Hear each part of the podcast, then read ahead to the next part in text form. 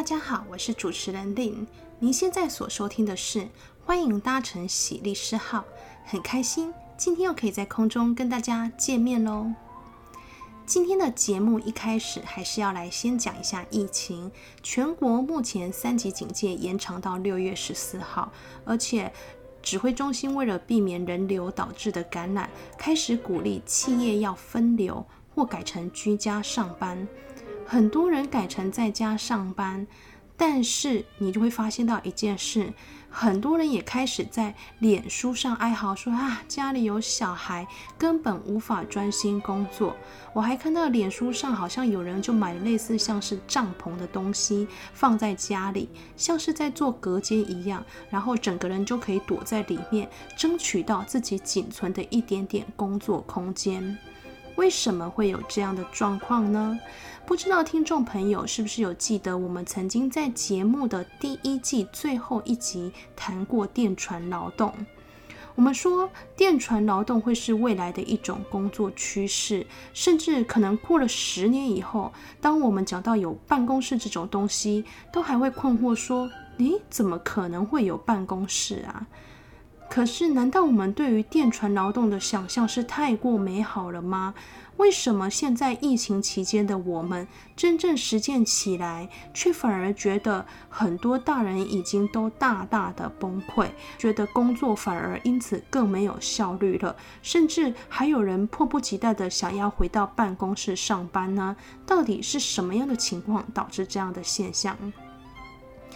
这里我们还是要从一个劳动社会学的角度去做一个全盘性的扫视。人类的生活早期是自给自足，工作习惯一般来说就是在家附近的农田工作，回到家之后做一些编织农产品加工的一个手工业。整个工作的中心是围绕着自己的家，家庭跟工作是没有区分开来的。可是，在十八世纪的工业革命后，大量的使用机器、电力、瓦斯等这些机器都放在一个厂房，所以人类就必须从自己的家里走出来，到工厂去工作。而这厂房呢，通常都是由雇主在管理的，你当然得听从雇主的指挥监督，要求劳工在一定的工作时间到厂房去操作机器。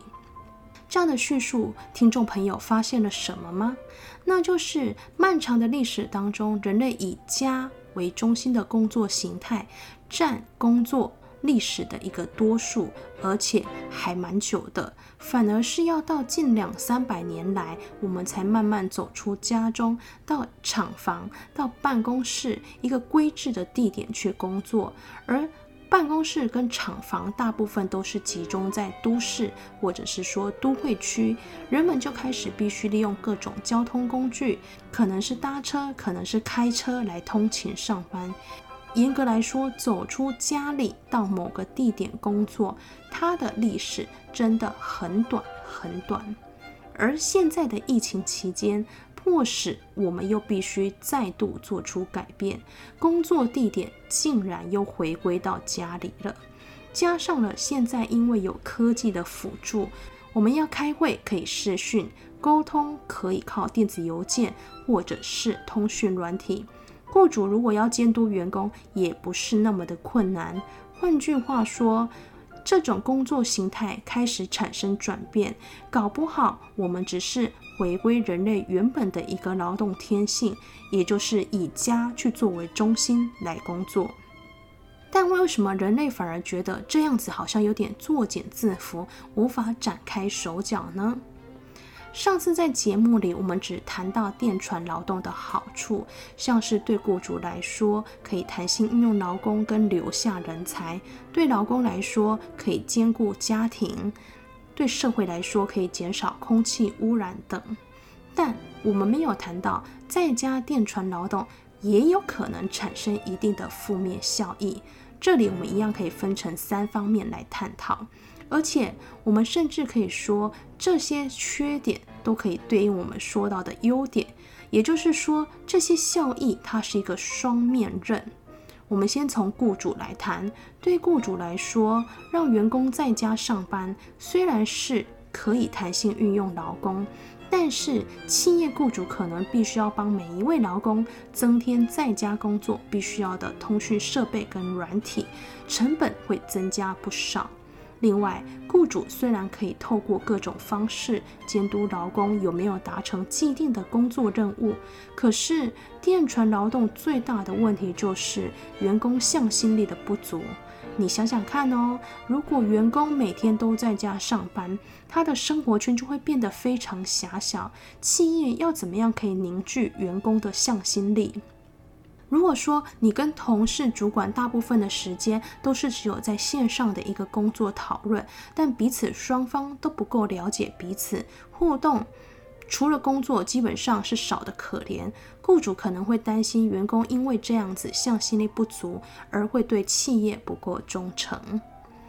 第二，我们从劳工方面来看，这也是目前疫情期间最常看到劳工们的各种反应，那就是工作跟生活混杂后产生的各种问题。因为啊，人非常奇怪，好像只有每天在指定时间到指定的工作地点受雇主指挥监督。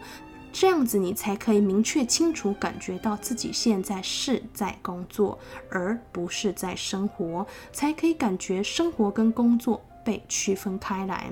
但现在在家工作看起来好像可以省去通勤时间，工作会因此更有效率吗？你会发现，工作跟生活根本无法切割。你可能工作一下子，就忽然得去做别的事。像以我来说好了，我在居家工作时，最常发生的是，我在跟客户讲电话的时候，我妈就会忽然在外面大叫，要我帮她做一些事情，或是叫我要来吃饭之类的。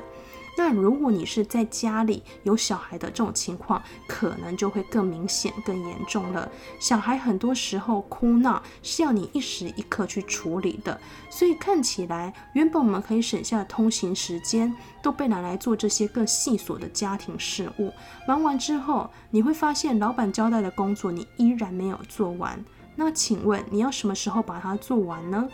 我想很多人应该都会等到家人、小孩睡着了，在夜深人静的时候，终于没有任何人可以再打扰你了。这时候，你再慢慢的熬夜把工作完成，于是乎，你就更没有自己的生活了。什么工作都得拖到三更半夜才有办法完成。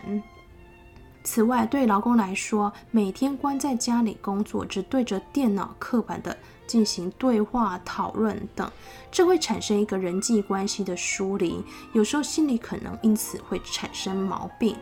我记得去年有一阵子疫情比较严重的情况下，我们事务所也有一段时间是居家工作的，然后我就发现我好像开始变得心情很不好，说不上是什么原因，就是好像连看电视、滑脸书也觉得不是很快乐。我有跟我朋友抱怨这种情况，他跟我说：“诶，你该不会是因为待在家里上班的原因产生的焦虑吧？你要不要考虑调整一下你的生活形态？可能要给自己在生活上多一点刺激跟变化，像是可能改变你的运动习惯，或者是打电话跟朋友联系。”诶，我那时候才仔细想，对耶，我可能真的是因为生活太过于一成不变，感觉死气沉沉的。所以说呢，疏离真的会引发压力、孤独，甚至情绪的一个溃堤。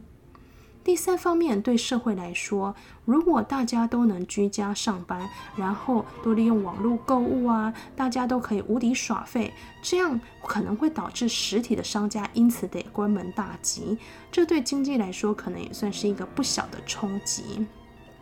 我觉得，无论是企业雇主还是员工自身，都必须了解在家电传劳动的缺点，因为只有知道缺点，才可以知己知彼。百战百胜，了解在家电传劳动的问题，我们才可以想办法去解决它。举例来说，如果工作跟生活可能会没有分际，会有分神去做家里事情的时候，或许在家工作的时候，我们可以给自己严格的规范出一个时点。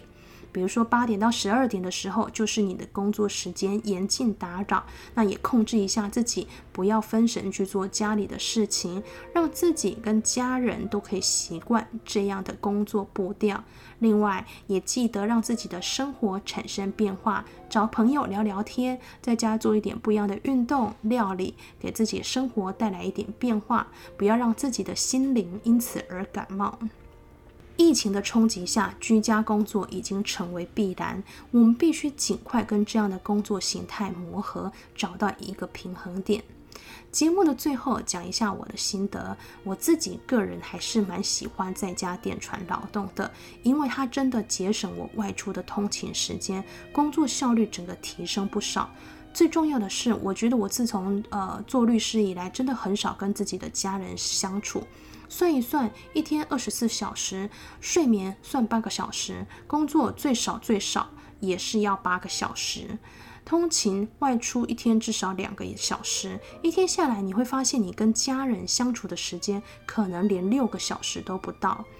我们常开玩笑说，哎，反而最常跟自己相处的人是自己在事务所的同事跟老板。现在透过在家电传劳动，真的争取到多一点跟自己家人相处的时间，多一点自己的生活，这样子的感觉真的很不错。不知道听众朋友是怎么想的呢？希望透过这一集，大家可以去思考一下在家电传劳动的工作模式与调整哦。我们今天节目就先到这里喽，大家拜拜。欢迎搭乘喜律师号，我是 Lin，感谢听众朋友的收听，也祝大家有个平安愉快的每一天。如果您生活中遇到一些不知如何解决的法律问题，或是想了解某一些法律常识的话，欢迎大家透过 Apple Podcast 的评论或是节目介绍连结的信箱告诉我们喽。我们下周空中再会喽，拜拜。